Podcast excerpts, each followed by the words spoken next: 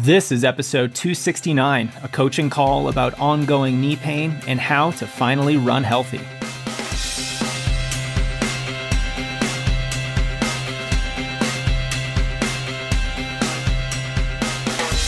Welcome to the Strength Running Podcast. I'm your host, Coach Jason Fitzgerald, and this episode is a behind the scenes coaching call with a runner named Jason. He's a member of our team strength running coaching program, and we're discussing his struggle with persistent knee pain as he's getting ready to run a half marathon. We'll talk more about training modifications that help with alleviating knee pain, passive versus active recovery, different treatment options, and more. If you'd like the opportunity to discuss your goals or problems with me on the podcast, those are available to all team members. Join us at strengthrunning.com/join. And stay tuned until after our coaching call. I have a special follow up segment with episode 261's guest, Irish national champion Owen Everard. I got a great question about marathon training for more neuromuscular oriented athletes, and Owen and I dig into that question with example workouts, mileage considerations, long run changes, and more. Now, if you're new to the Strength Running Podcast, this show features training conversations, coaching calls, and experts in the running space to elevate your thinking about the sport. Because if you better understand the process of improvement, when you recognize knowledge as a competitive advantage, you'll be a much better runner. But Strength Running is not just a podcast. Don't miss our growing YouTube channel at youtube.com slash strengthrunning, or you could find me on Instagram at jasonfitz1. And of course, strengthrunning.com is where it all began. Since 2010, we've been helping runners around the world, no matter how fast they are, with our award winning blog, free email courses, and our suite of training programs to help you accomplish your biggest running goals. You can learn more about those at strengthrunning.com/coaching. We are supported by London based brand Soar Running. They make high performance apparel that I've been loving over the last five months.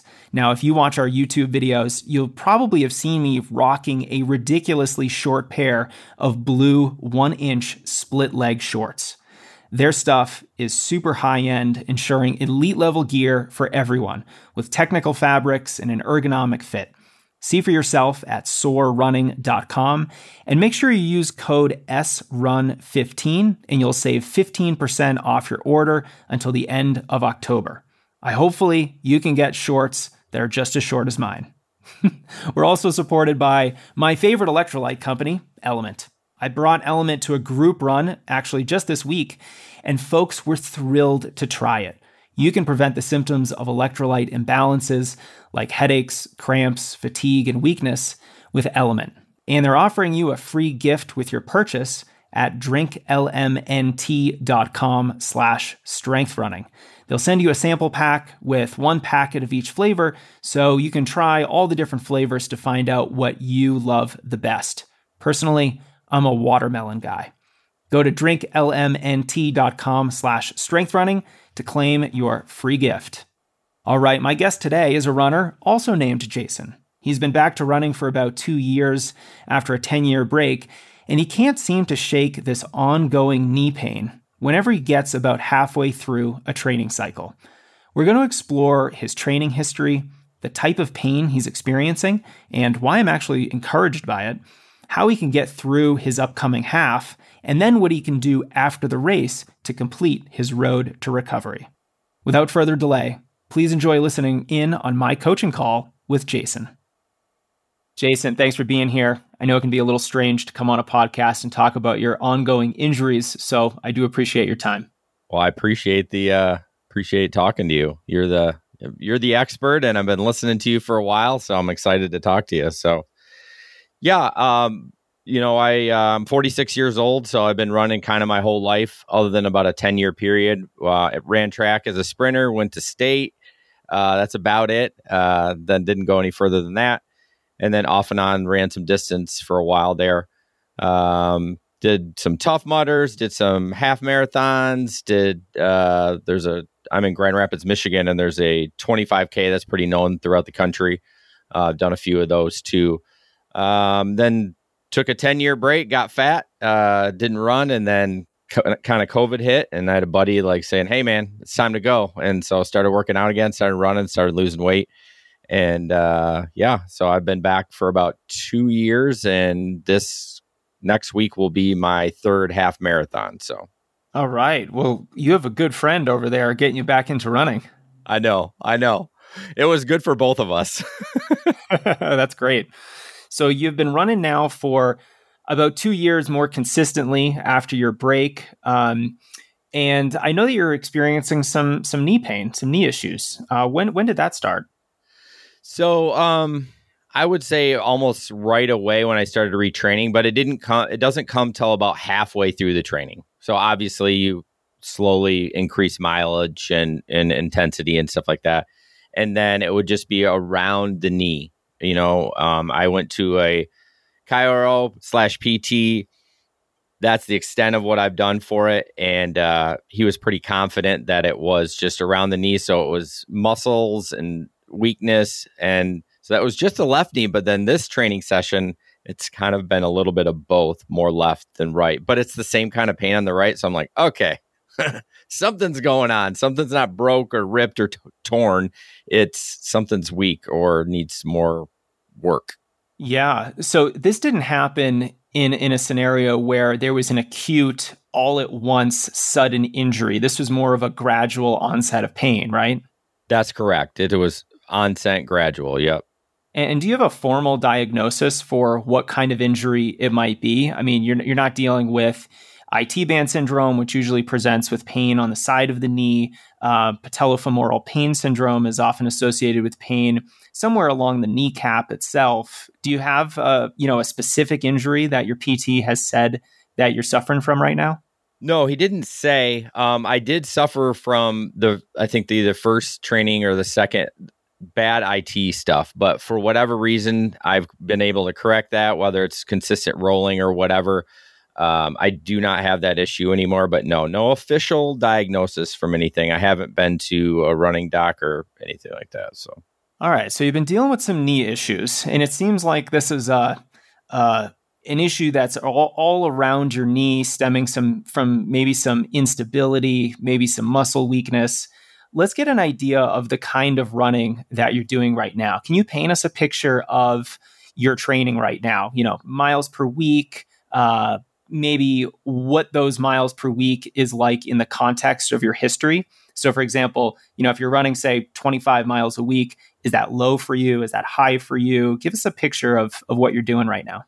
The current training plan is uh, Monday cross train, Tuesday sprints, uh, or speed work, either tempo or 400s. Wednesday, weight training. I'll put that in quotes. Uh, Thursday, just a slow run. And then uh, Friday off, Saturday, long run, Sunday off. Friday, they say yoga, but I haven't really done much of that either. But uh, this training, uh, the max miles was last week for me, and it was only 22 miles, which uh, doesn't it, it doesn't seem like a lot. I told my friend that got me back into running, I was like, gosh, I want to run more, but I'm trying to stick with the plan that I was given or what I decided to follow. So yeah, the the most I've ran is 22 miles in in one week. So okay, w- what is your long run like in a 22 ish mile week? It was 12. 12. Okay, and are you doing any faster training sessions? Any workouts? Uh, just, yeah, on Tuesdays I do the tempo run or the 400s.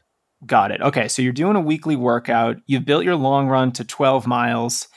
You've built your overall weekly mileage to a peak of 22 miles a week. Uh, and you you are doing some strength training. Uh, what, what's your strength training look like?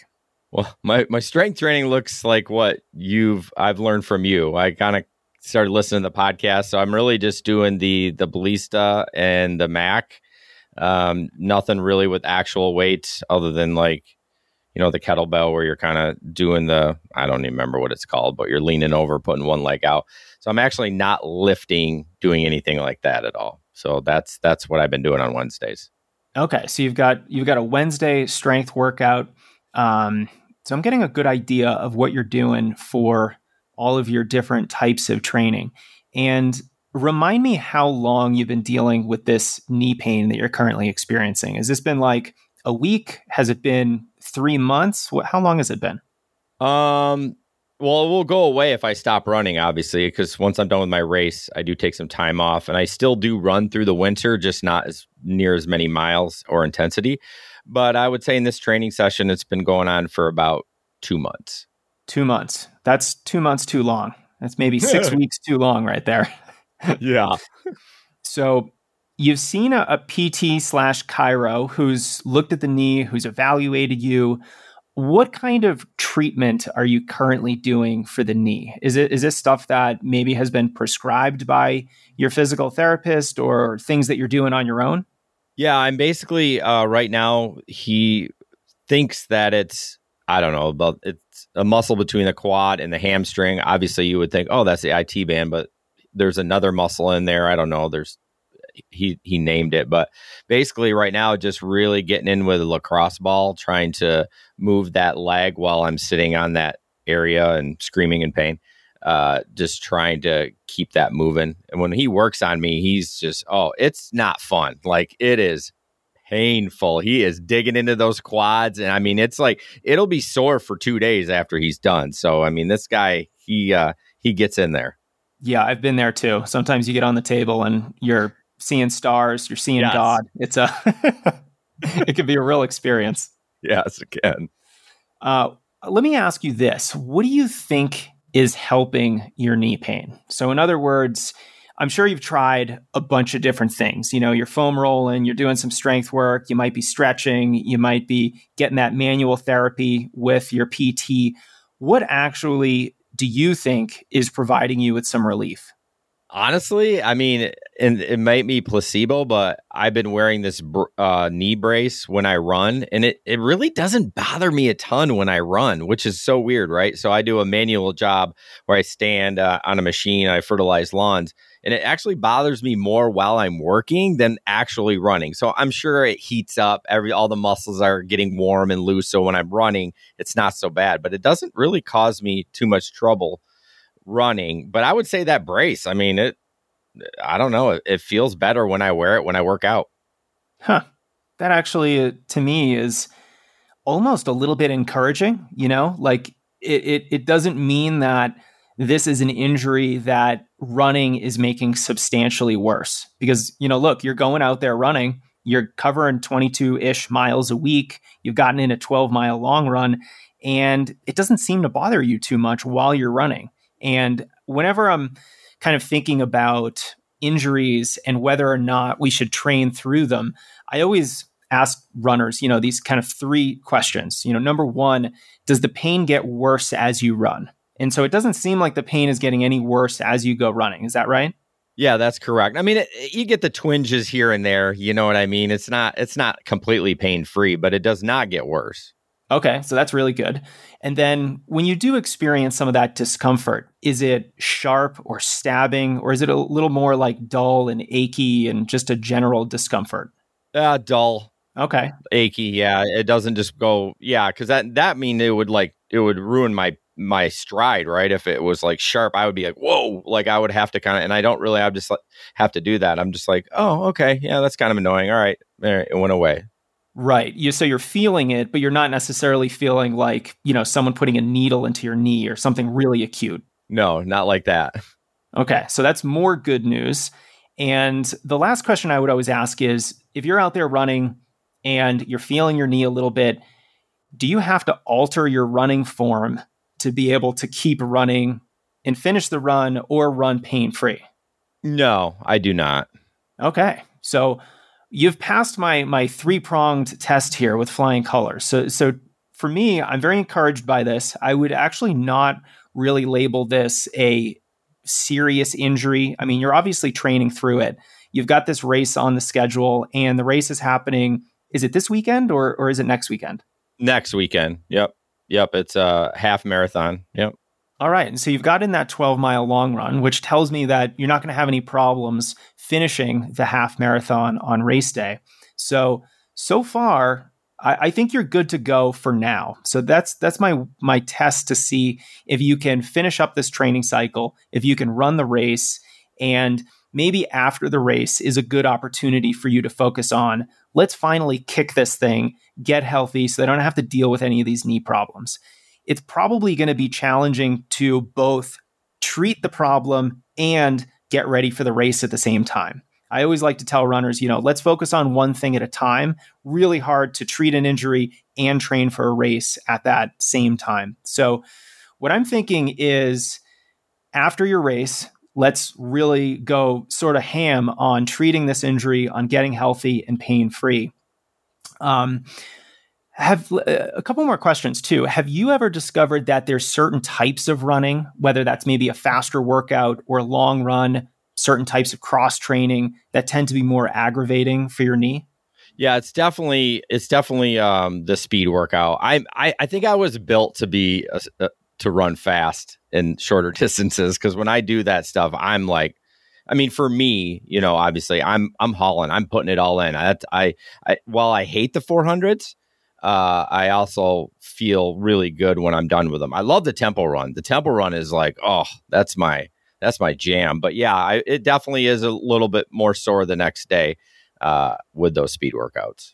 Yeah, and, and that's not surprising to me. I would say of all the types of work we do in our training as runners, likely the most stressful is the faster work that we're doing. Any kind of faster training session or speed work, that's really going to put the most stress on our bodies because that is when we're experiencing the most impact force. That's when we're really you know, taking the most number of steps, even. So there's a lot more stress in those kinds of scenarios. Um, what are you doing right now to address the knee pain that you're experiencing? Yeah, I um ice when I get home. Um, initially right away, and then I will apply some heat periodically if I'm working at the desk or whatever. Um, I do take quite a bit of CBD. Um, I'm a huge proponent of that for inflammation. Uh, but I'm not really taking any meds or anything. I, I, uh, it's not that bad. No, I wouldn't put it past me to take some ibuprofen about a half hour before my half marathon. But you know, it, it, we'll, we'll see. I don't know. But yeah, I'm really not taking anything other than the CBD to help that. Okay. Yeah. And if, if that's giving you some relief, then I, I don't really think there's anything damaging or negative or harmful that can come from that. Have you ever had a gait analysis where, you know, someone looks at your running form, whether that's, you know, a super formal one where you're in a running lab and they've got you hooked up to a bunch of stuff, or even just at a shoe store where you're getting on a treadmill and someone's just looking at you going for a run? Yeah, I've definitely done the shoe store one. Nothing super formal. So did did they tell you anything about your stride? You know, um, you know, and we should be clear that if you go to a shoe store and you get a running form analysis, it is not as formal, as detailed, as comprehensive as what you're going to experience in a running lab. But nevertheless, it's a good opportunity for someone just to spot any major red flags. So if there's something serious that's happening with your form, that's a good place for them to spot it. So did they tell you anything about your form that, you know, is something that you might be wanting to work on? No, the only thing they said is I do strike more with my forefront or foot at the front than I'm not a heel striker or anything. That was about the extent of of of the of the test. So Okay. Well, Jason, one of the things I've noticed is that you're doing a fair amount of passive recovery techniques, you know, everything from icing the knee, heating the knee, uh, getting some manual therapy on the table with your PT. You know, that's you just kind of laying there while he manipulates the the musculature and the tissues. Um, and and I think there's some value in all that kind of work. It can certainly provide relief, but I do think active recovery and more active treatments are probably going to be more effective at helping you feel better in the long term. So now we get to the get to the point where we get to figure out what to do about this knee issue of yours. So I think from now until your half marathon, you should do whatever you can to feel your best. So that's probably going to be, you know, let's avoid any super hard workouts. I mean, you're tapering right now, so you probably don't have any more really hard workouts anymore. Um, you know, let's be a little bit more cautious with that because that's also the work that's the most stressful for your knee. I think it would be a good idea to wear your knee brace either every run or at least the faster workouts and definitely for the half marathon itself. Uh, are you currently wearing the knee brace every time you go running? I have for the last two weeks. Okay. Well, I think for now that's a good idea. It's it's working for you. It's reducing pain. It's going to help you get through this half marathon, and and I think that's a, a good approach. Okay. And then once you run the half and take a little bit of time off, I think then is where okay, now let's sort of try to revamp your training a little bit. Let's try to get you in a position where you're not just not necessarily treating a knee issue, you're sort of training in a way that is going to prevent this problem from happening in the future.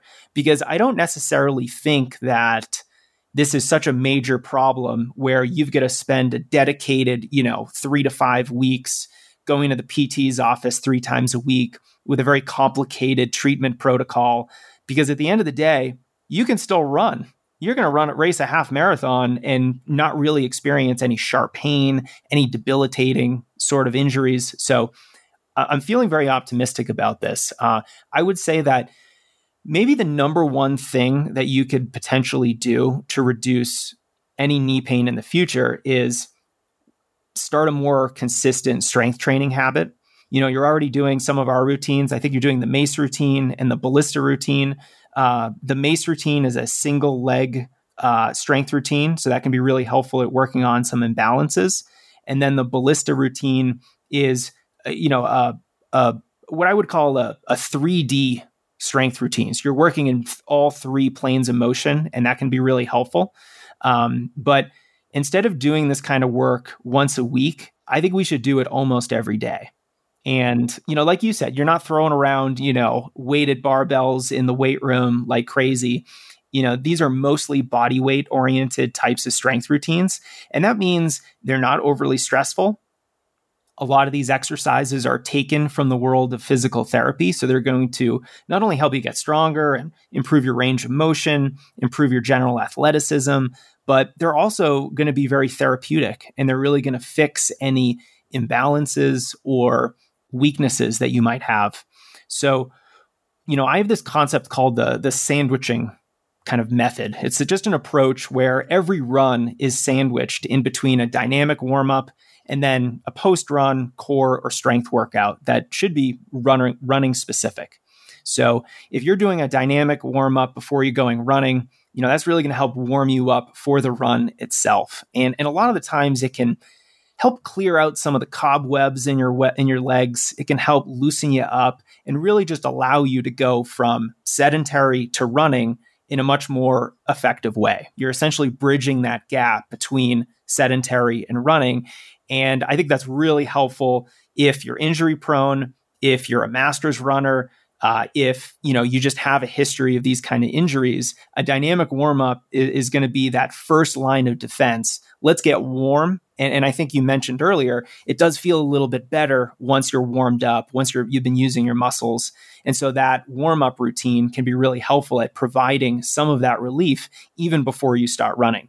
And the other great thing about a dynamic warm up is that it includes some strength training. So you're going to get a little bit of a dose of strength training in your warm up and you know it's it's kind of like sneaking vegetables into a food that you like you know you're, you're getting some good stuff and it's not a formal strength workout. You're not really doing anything too difficult. And then after your runs let's do some other routines like ballista like the mace routine uh, and these routines are on strength running. Anyone listening can go get these routines. They're free.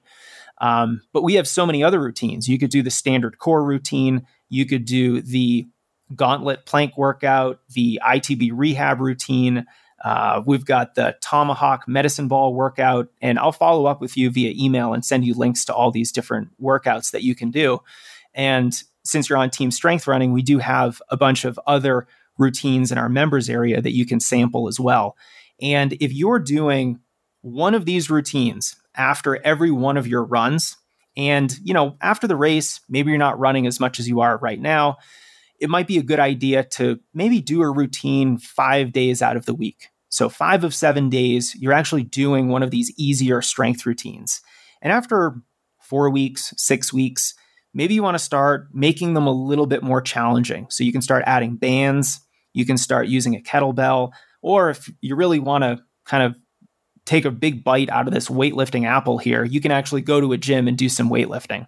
I would say that's not necessary. I don't think you necessarily have to do that. I actually think the body weight oriented strength training is going to be a little bit more therapeutic. Like that's what you're going to do if you go see a PT and they're like, okay, we've got some weakness here. They're going to have you go through a bunch of assessments and then do strength training exercises that are going to help strengthen all the surrounding musculature around your knee. So I think that's a really good place to start is let's just make sure that we're doing a fair amount of very consistent strength work um, because that really helps build some athleticism and that range of motion and you're just going to feel better on a day-to-day basis you know like running running's great. I mean look at me like my whole life revolves around running right? I love the sport it's my passion but at the same time i recognize it's a fairly one-dimensional activity we've got to do some other things to build up our bodies in different ways so that we don't break down now I'm a little curious too about maybe your history with, with strength training. Um, you know, you said you were a sprinter. Sprinters usually have like a, a little bit of a better relationship with strength training than us distance runners. So I'm curious if you've ever gotten into strength training in the past in a little bit more of a bigger way. See, no, because I'm old. I'm 46, so I I went, was running in the early 90s. It was like, hey, there's your shoes. Let's go. There's the starting blocks. Like there was no there was no weightlifting. There was no there was no dynamic stretching. It was just stretch a little here and let's go. So I don't have much in uh, history at all with weightlifting. I did a couple years or like the first year I started running again, I was training at there's a club called F45. So it's like functional weightlifting, you know what I mean? Not like you're at a gym like deadlifting or anything like that. But that's that's about it. I don't really have much experience at all with weightlifting. Okay. Well, I actually think that that means you stand to gain more by starting any kind of strength training. And even though I think weight training in a gym, actual weightlifting, is really beneficial for runners, I also recognize that it's not 100% necessary. I would love to see every runner do it. But if you don't have a home gym, if you don't want to get to a commercial gym, or you're just not interested, frankly, then we can go very far with just some body weight exercises uh, in those different routines. And I would I would definitely encourage you to um, follow a a formal routine rather than just trying to string together a bunch of exercises that you know you saw on a website somewhere or you're on menshealth.com or whatever and and you're reading the top three great exercises for knees you know let, let's actually follow a more um, running specific routine because then you really just have to um, memorize the routine. You just know the order of exercises, and then you're going to say to myself, okay, today I'm doing the ballista routine. You don't have to remember all eight exercises. You just know you're doing that one routine. You know it has an endpoint, and, and that really helps with adherence. Because I don't know if you're like me, this is the this, if I am busy at all or I'm short on time, this is the work that gets canceled first. Oh yeah, is all of the post run work, all of the little extras that shouldn't even really be considered extras. You know, they are the things that enable our running. So uh, if you can follow those routines, I think you're you're going to stand to gain a lot. Yeah, I mean, I, will be honest with you. Weightlifting is not high on my list. When I did do Tough Mudder, I did a lot of upper body weights because it's a lot of grabbing, and I was like, ah, I got strong legs, which proved to be true. I did, but even with that, I, I'm not a huge fan of it. But yeah, your exercises, those those routines are pretty quick. Most of them I got them memorized, but yeah, I don't do them very often uh, at all, other than just once the week, once a week. So I definitely need to to get after that. So yeah, and you're definitely going to um, uh, feel a lot more progress when you do it consistently. Because you know, I, I, think once a week is probably not enough. It's sort of like running once a week. You know, you're not really going to get too much training adaptation or progress from just running once a week. Um, and these routines are easy enough where you can do them most days of the week. It's not like lifting heavy weight in the gym, which I would say is more akin to doing a faster workout on the track or like a long run you need to recover from that. You need an either an easy day or a recovery day. But all those body weight routines, those are more like short, easy runs. You can do those day after day after day and you, the recovery you get from 24 hours and a night's sleep is plenty when it comes to recovering from those routines. Um, I think the other thing that I think might be helpful for you is is spending a little bit of time away from very hard workouts. So, you know, maybe it would be helpful to to get an idea of when you started this current training cycle, when, you know, your knees started to hurt. Did they start to hurt before or after you first started doing faster workouts? And you know, my second question is how soon into the training cycle did you start those faster workouts? Well, the, the cycle that I, uh, or the training cycle that I have now, it, it's right away. I mean, obviously they build up, you know, like I think the first week was four 400s, you know what I mean? And then, and then a tempo run. And I, I really have trouble going slow. Like my, I, that is my biggest downfall and what I've been working. Like my, my recovery runs. Like I have to, I look at my watch more on recovery runs than I do actually on speed workouts because I keep going too fast. So my guess is that's was part of the problem. Um, you know, I went too fast, but yeah, the the the speed workouts happen right away. It's just you know the tempo runs are smaller and the amount of 400s are smaller. Yeah, and I would. In your in your question was when did the knee? You know, it, it, it's usually about halfway through a training cycle, which I think this was a 16 week plan or 15 weeks, so it's usually about half halfway it starts creeping in. Okay, yeah, I'm starting to think that if you give yourself some time to get strong, if you give yourself some time to build a base of easy mileage, and, and, that can include some faster running, but it shouldn't include too much difficult running. And there's definitely a difference between fast and hard, right? Like we can run strides. You can do a really simple fartlek workout, you know, maybe something like six times a minute at a relatively quicker pace. You know, we don't even really need to label it you know 10k pace or half marathon pace as long as you're getting some exposure to running fast um, strides is another good example where that probably won't bother your knee because it's just such a short effort at a faster pace that it's probably not going to be enough to really cause any any issues if you can give yourself the time you know may, maybe it could be as short as a couple weeks you know maybe as long as two months where you're really focusing on getting stronger. So, okay, I'm going to do some strength training five days a week. Um, maybe if you're going to be weightlifting, you can limit it to two days a week, and then a couple more days you can do that body weight work. But five days a week of some strength training. I'm going to cut out all my faster workouts. I'm just going to run easy. Maybe I'll do some strides. Maybe I'll do a very easy workout during the week. I think what you're going to do is build a foundation of strength, of endurance, and that's then going to support your next training cycle. Because I think the hardest thing about jumping into a training cycle is that you sort of have to be ready to do all the things that are in that cycle, right? You have to be ready to do a long run. You have to be ready to do a faster workout. And sometimes you need you need a base phase of training. You just need to get your legs underneath you. You need to build some capacity for those for that harder work that's to come. And it can be really hard to do that if you're jumping into a training cycle from rest and you're not giving yourself that period of base phase of training. So I think a base phase can be really helpful for you. Um, w- would that drive you crazy as a former sprinter not to run fast very often? Uh, no, but I will. I will be honest with you. I skipped the first two weeks of the training because it was so little.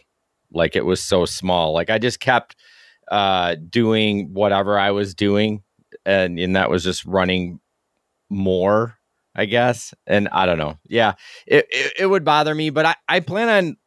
Uh, not starting maybe a training cycle till February, so I got plenty of time, and and, uh, I'm gonna try to do what I did last year is just, uh, you know, do a quote unquote long run on the weekends and maybe one easy run. And then I did a lot of rucking. I don't know if you're familiar with rucking.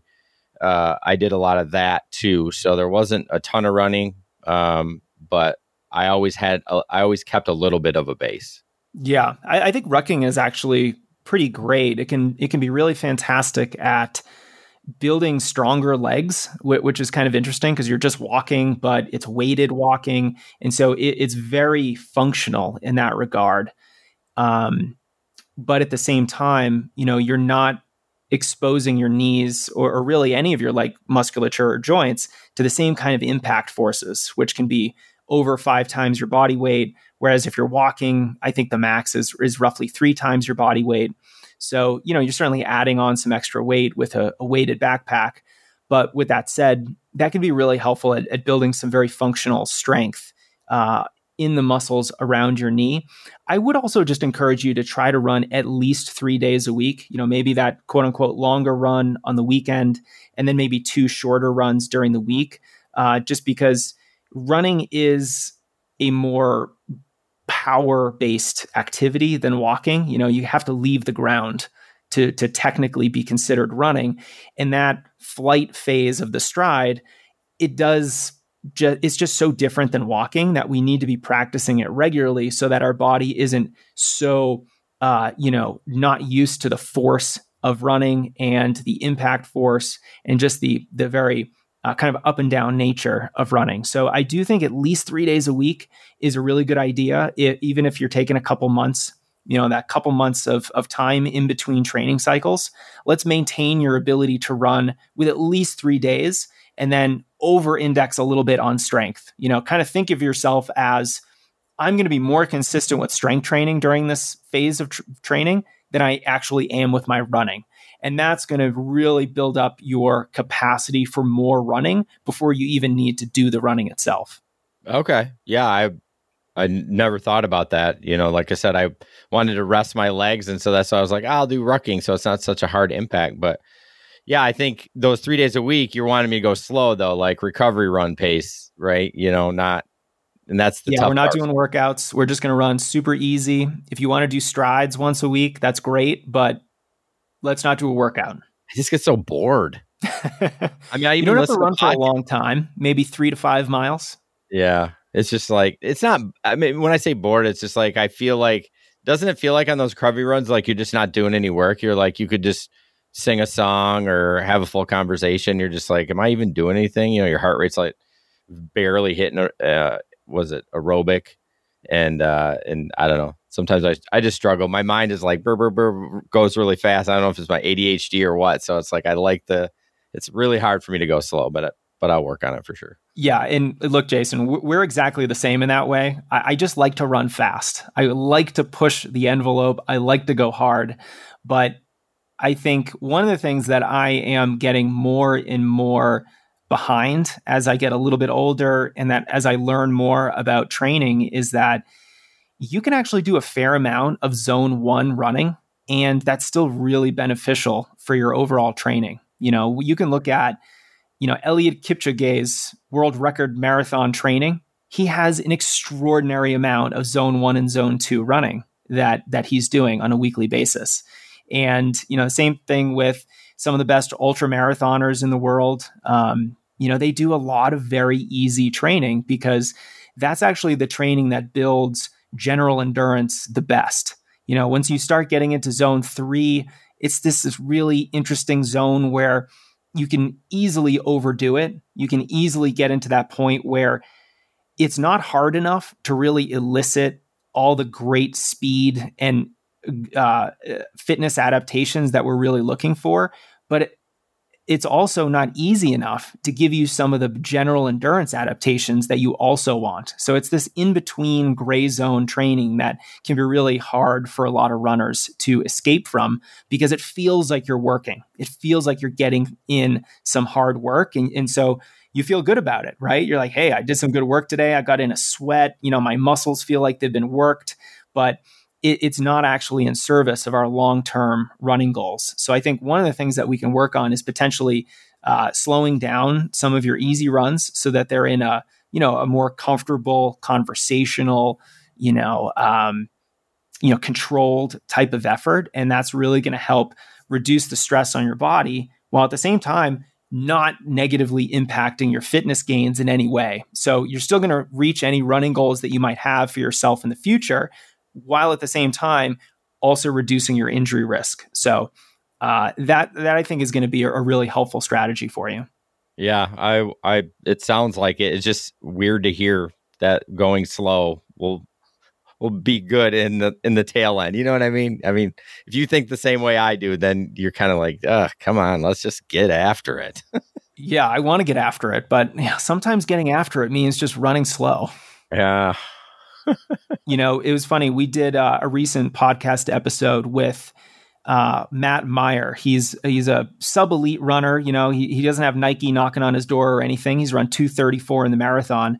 And he runs a lot of his runs two and a half to three minutes slower than his marathon pace, which when you start doing the math on that, it, it's actually quite slow. And he is really strong. He regularly runs over 100 miles a week. Um, and, and I think that was episode 268 for folks who want to maybe go back and listen to that one.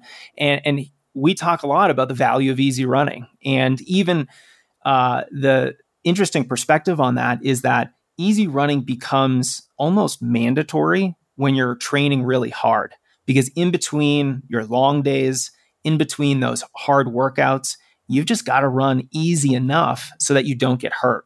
So if you are dealing with these kinds of niggles and, and discomfort, one of the first things that I'm going to do is cut out intensity because that's the most stressful, potentially damaging aspect of your training. Uh, and, and that can come in many different forms. It can be avoiding hard workouts, but it can also be just slowing down some of your easy runs. Okay. Yeah, that that sounds like a plan. All right. Now, you did say before we started recording that you've been dealing with some other little issues as well, because, you know, when it rains, it pours, right? I mean, this one is weird. So it's a, I'm going to try to pronounce it because I did get a diagnosis for this. It's on the bottom of my foot. It's called sesamotitis. So oh, yes. the, am I saying it wrong or am I close? Uh, I actually don't know how to pronounce it, and I'm definitely going to uh, embarrass myself if I tried. Uh, sesamoiditis. Yeah, I my wife's a nurse, and I said it really bad, and she's like, "Ooh, that's definitely not it." You know what I mean? But yeah, so I went into a running doc, and they uh, took some X-rays, and there's a little bone there, and I somehow was born with that bone having a split in it, uh, not a crack but a split. And both my feet are like that. And just like the knee, as I build in mileage, I get pain there, uh, which is, you know, they wanted they they are going to send me to PT. I actually paused it because I was training for this race. I'm like, I don't have time. I have a full time job and I'm doing all kinds of extracurricular. I just didn't have time. But yeah, I'm dealing with that too. And um, you know, the only thing I did on that is I changed my shoe brand uh, went to um, I'm sure you've heard of it. It's called I think it's Topo. Yep. Yep. Uh, T O P O, and they got a huge toe box. And then I dropped my lift a little bit from eight to five to put less pressure on that.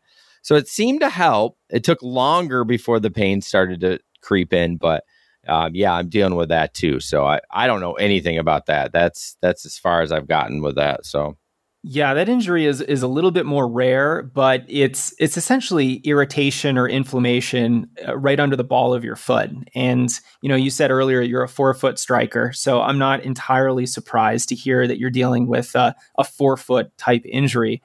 You know, usually what's recommended for something like this is just rest and anti-inflammatories, which doesn't really help the issue at all. So, you know, a couple things to to think about. Number one, I think shoe choice is, is a good thing for you to look into. You probably are going to want some slightly more cushioned shoes to give yourself uh, a little bit more shoe between you and the ground.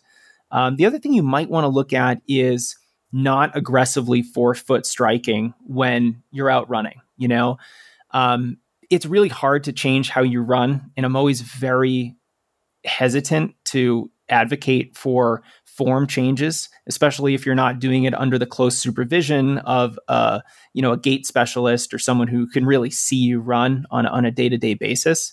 But um, some helpful cues to help with that is try to focus on putting your foot down underneath you, and just just that kind of cue as you're out there running, just that thought can really help you put your foot down underneath you in more of a, a, piston sort of manner rather than maybe reaching out in front of you and really trying to strike the ground with your forefoot. Now, of course, it really depends on how you run. That cue might not be helpful whatsoever, but for anyone who might be dealing with that issue, it could be an avenue just to provide a little bit more relief.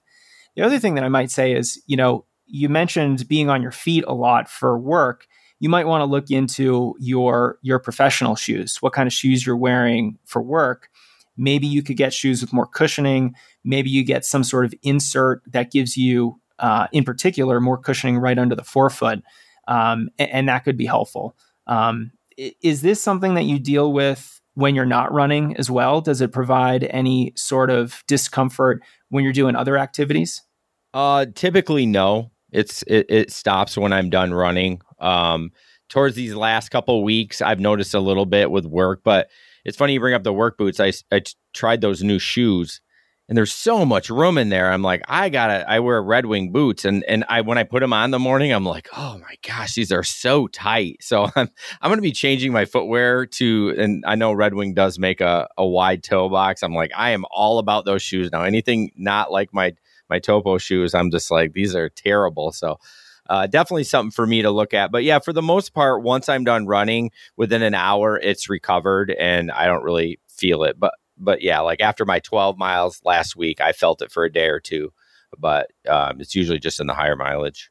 Yeah, and I think you know high heeled shoes can certainly contribute to that because they're just going to put you in that elevated position where you're just putting more stress on the ball of your foot. So finding a shoe that has a slightly lower heel toe drop where your weight distribution can be a little bit more even, maybe a little bit more resting on your heel might actually be quite helpful for something like that. But, you know, if you if you go see a PT, they're probably going to tell you, well, you should stop running and, you know, just take Advil for the rest of your life and we don't want that.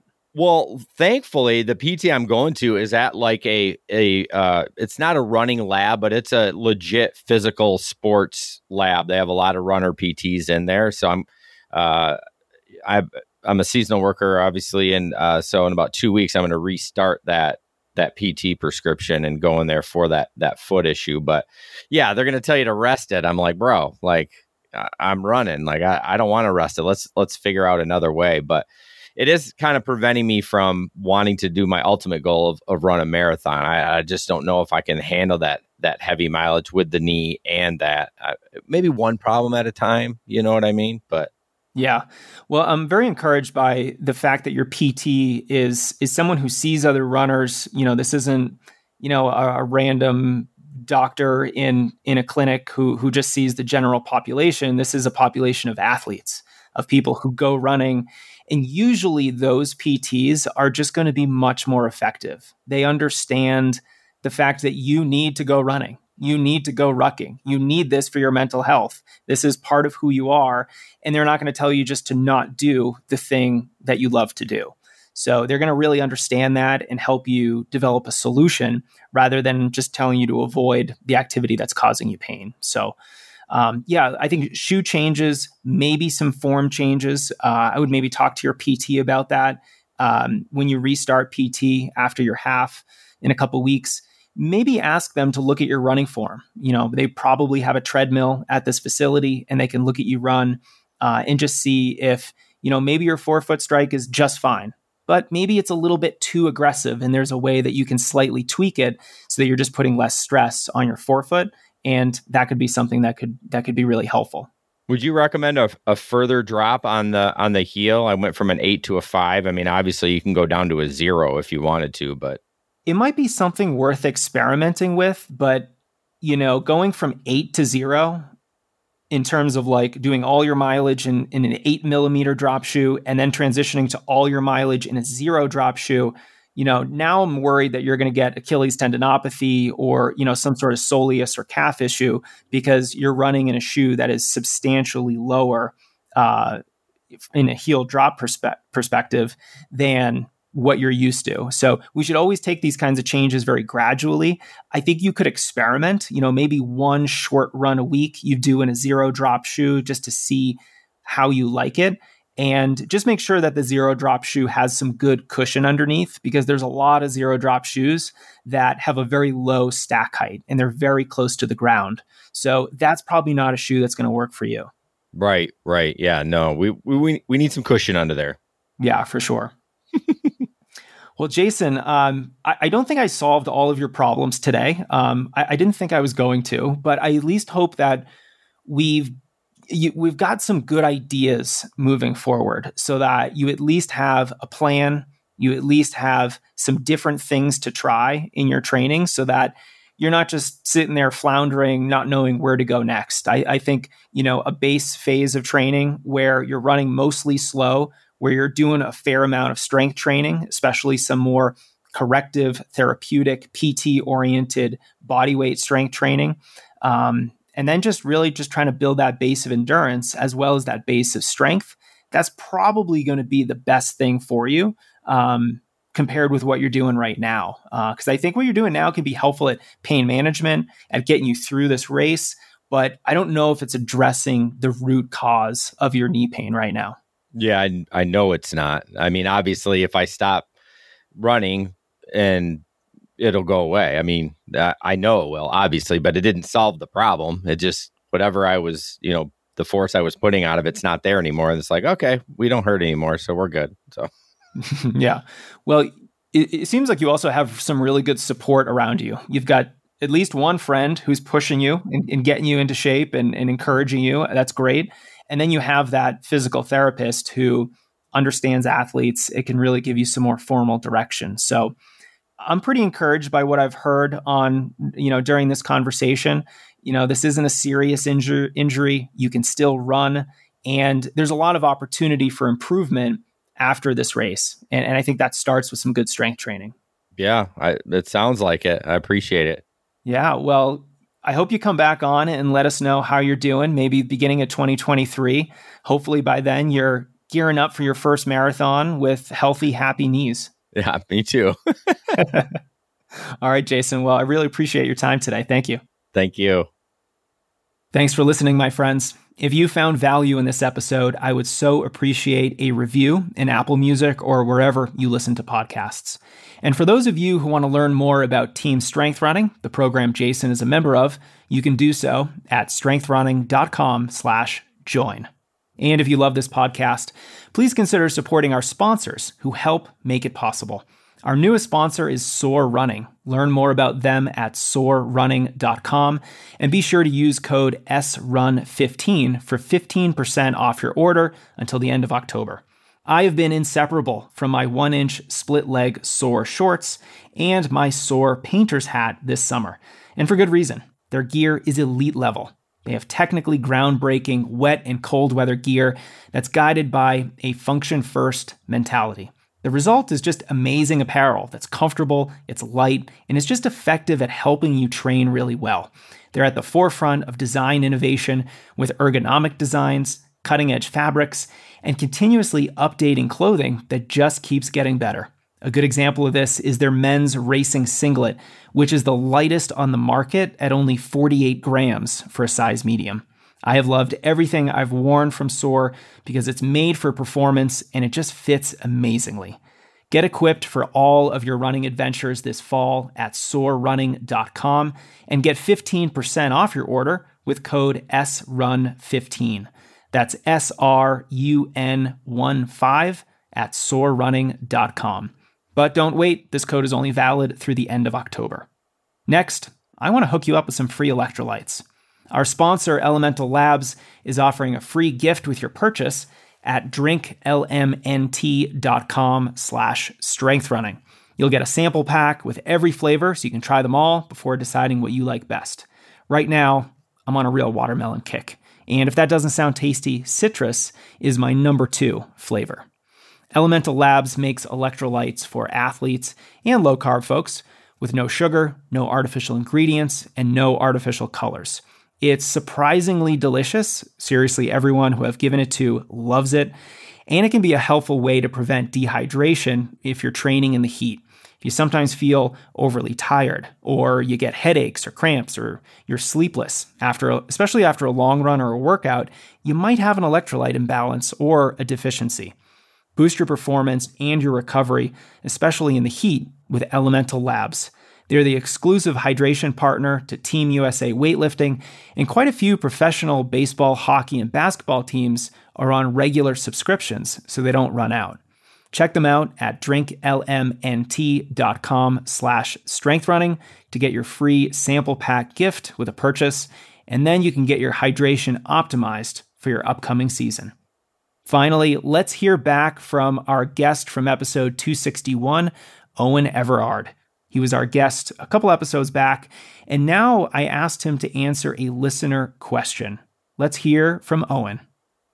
All right, we have a special segment right now. We're doing a follow up to our episode with Owen Everard from episode 261. We got an interesting question from a listener named Danny who emailed me and said, you know, I could entirely relate to all Owen had to say about neuromuscular athletes. I'm very speed oriented, and I found everything he said to be true related to familiarity and practice with race paces. And her question is essentially how can or should we approach marathon training differently for a neuromuscular athlete? Any considerations we should think about? Any workout modifications that would make a lot of sense? What do you think, Owen?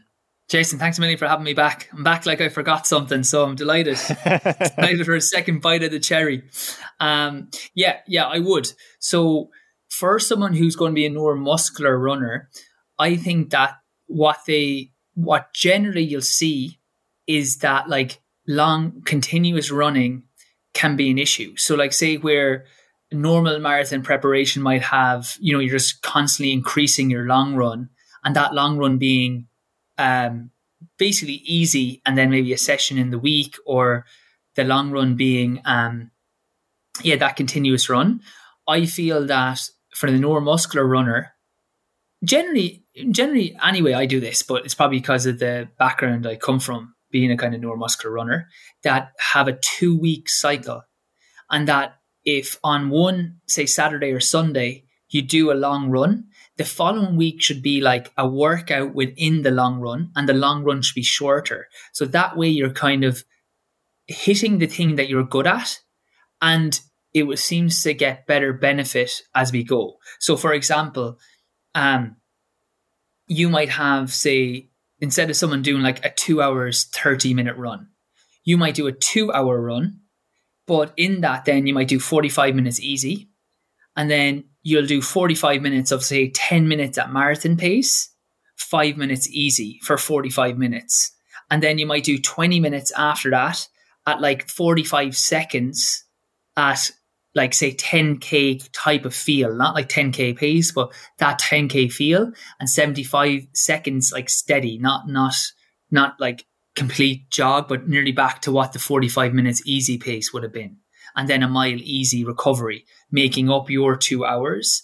So, okay, you're not getting the same distance, but you're getting used to running marathon pace when you're a bit tired.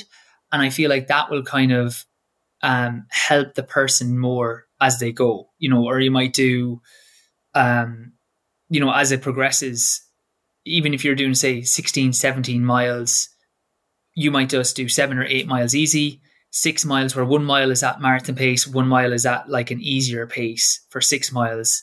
And then might have one mile of like fartlek afterwards, again, like 45 on, 75 off with a mile easy.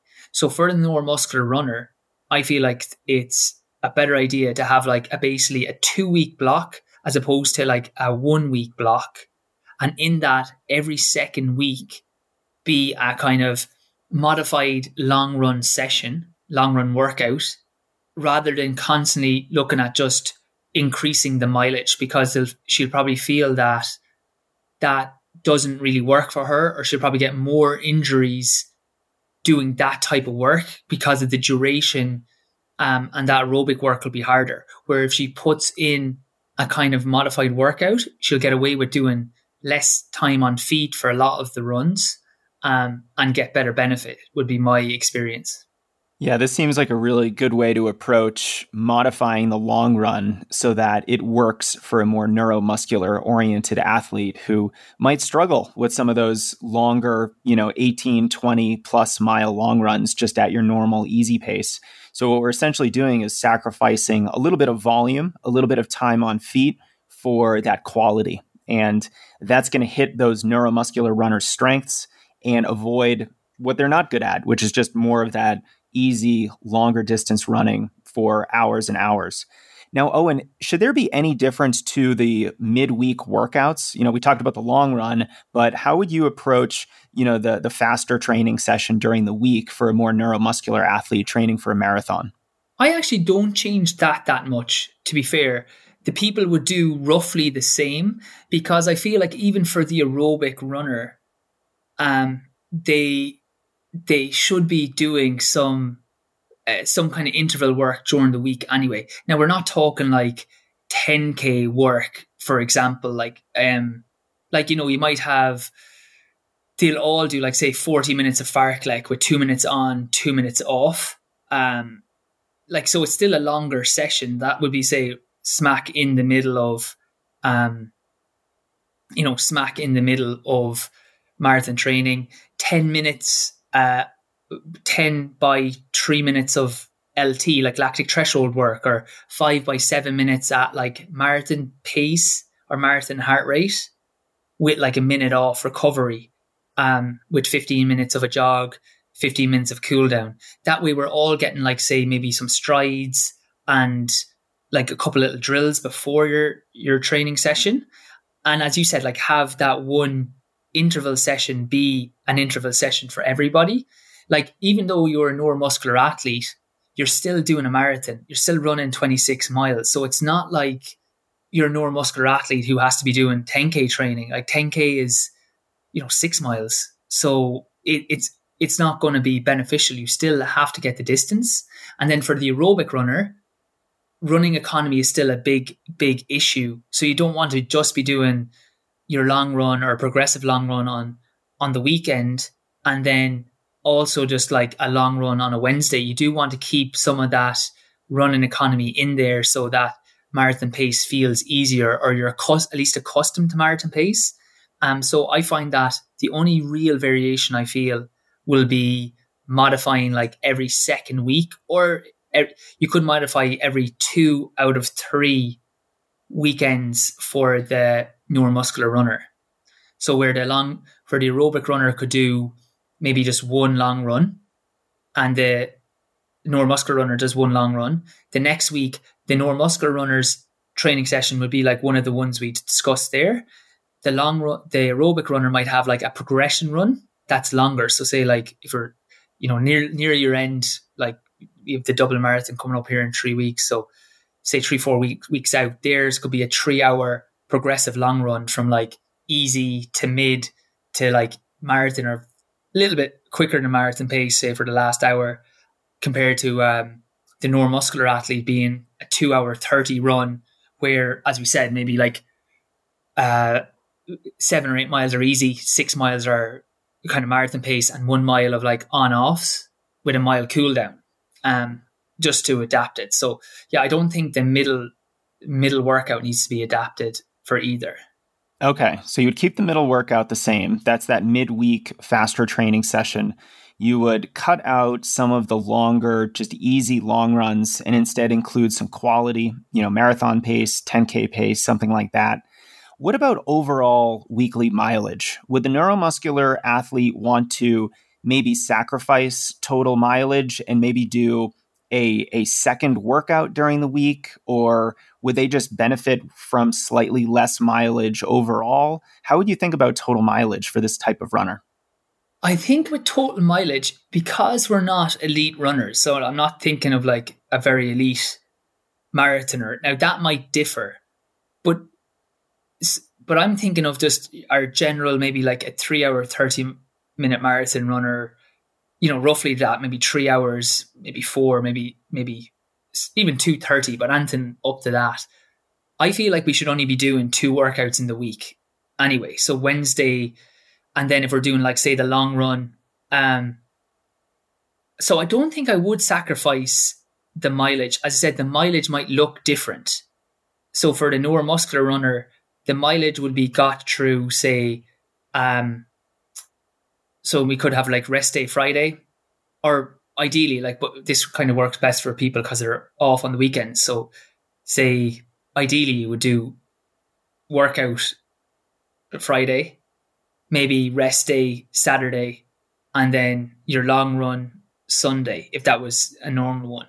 And then the following week, where we're saying we're putting in a bit of quality into the long run, um, the workout would be that two hour run and then just do like 70 minutes the next day or 60 minutes and you've built you've built that up over time so you're still getting the mileage in it mightn't be as much but the only real difference in the mileage will be that like you won't have this longer run. So rather than doing 18 miles, you've done 15.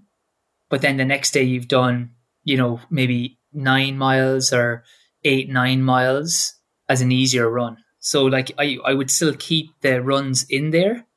Um, but it wouldn't, we wouldn't have excessively long, long runs. And we're still getting that bit when you're tired with the longer runs, say, in the in the modified long run, so the long run workout. Because the long run workouts, like say you're still doing a two hour run there, or you still could be as we're getting closer to the marathon, you're still doing like a 16 or 17 mile run, and then you might have one three hour run, just easy, but that's like getting used to fueling, and that would be you peaked out. Do you know what I mean? So like rather than having a lot of different runs. It would be maybe a 16, 17 mile with a, with a workout. And then the following week could be like three hours of time on your feet. But that's you done. You haven't been doing like, say, 240, 250, three hours. Cause I feel like that'll break you down more than have some quality. Try one like time on feet one um, and just keep it that going that way. Does that make sense? Or was that a bit waffly? Do you get what I'm saying there? Yeah, no, it does make sense. It sounds like you, you really just want to cut out the longest run of the week. So the long run, the long run.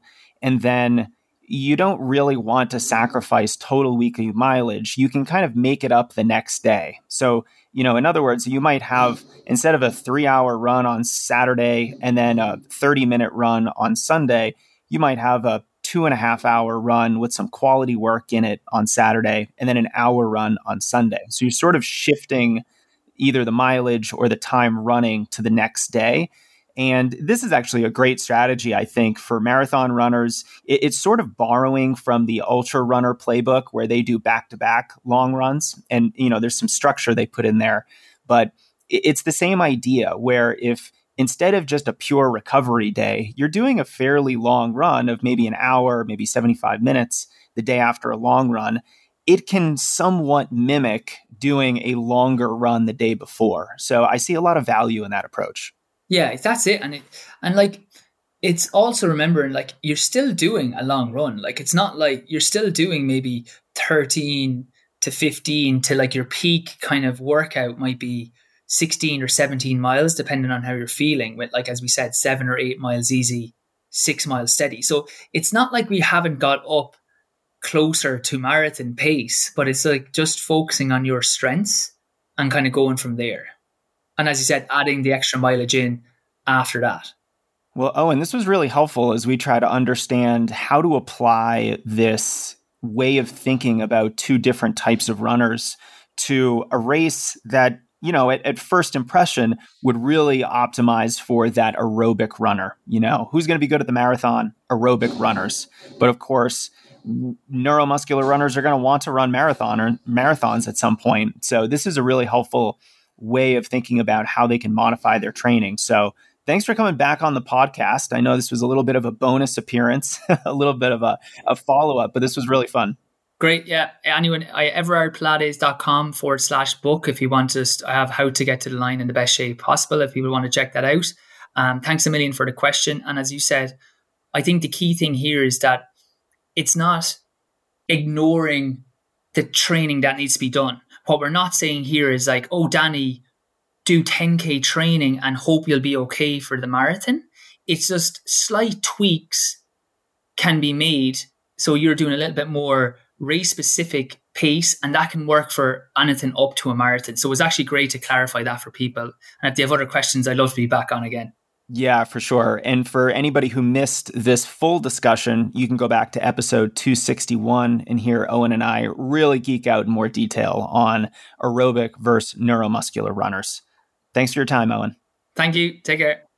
All right, that's our show today, my friends. Thank you for sharing this episode with your friends, for your reviews in Apple Music, and most of all, for your dedication to this amazing sport. We'll talk soon.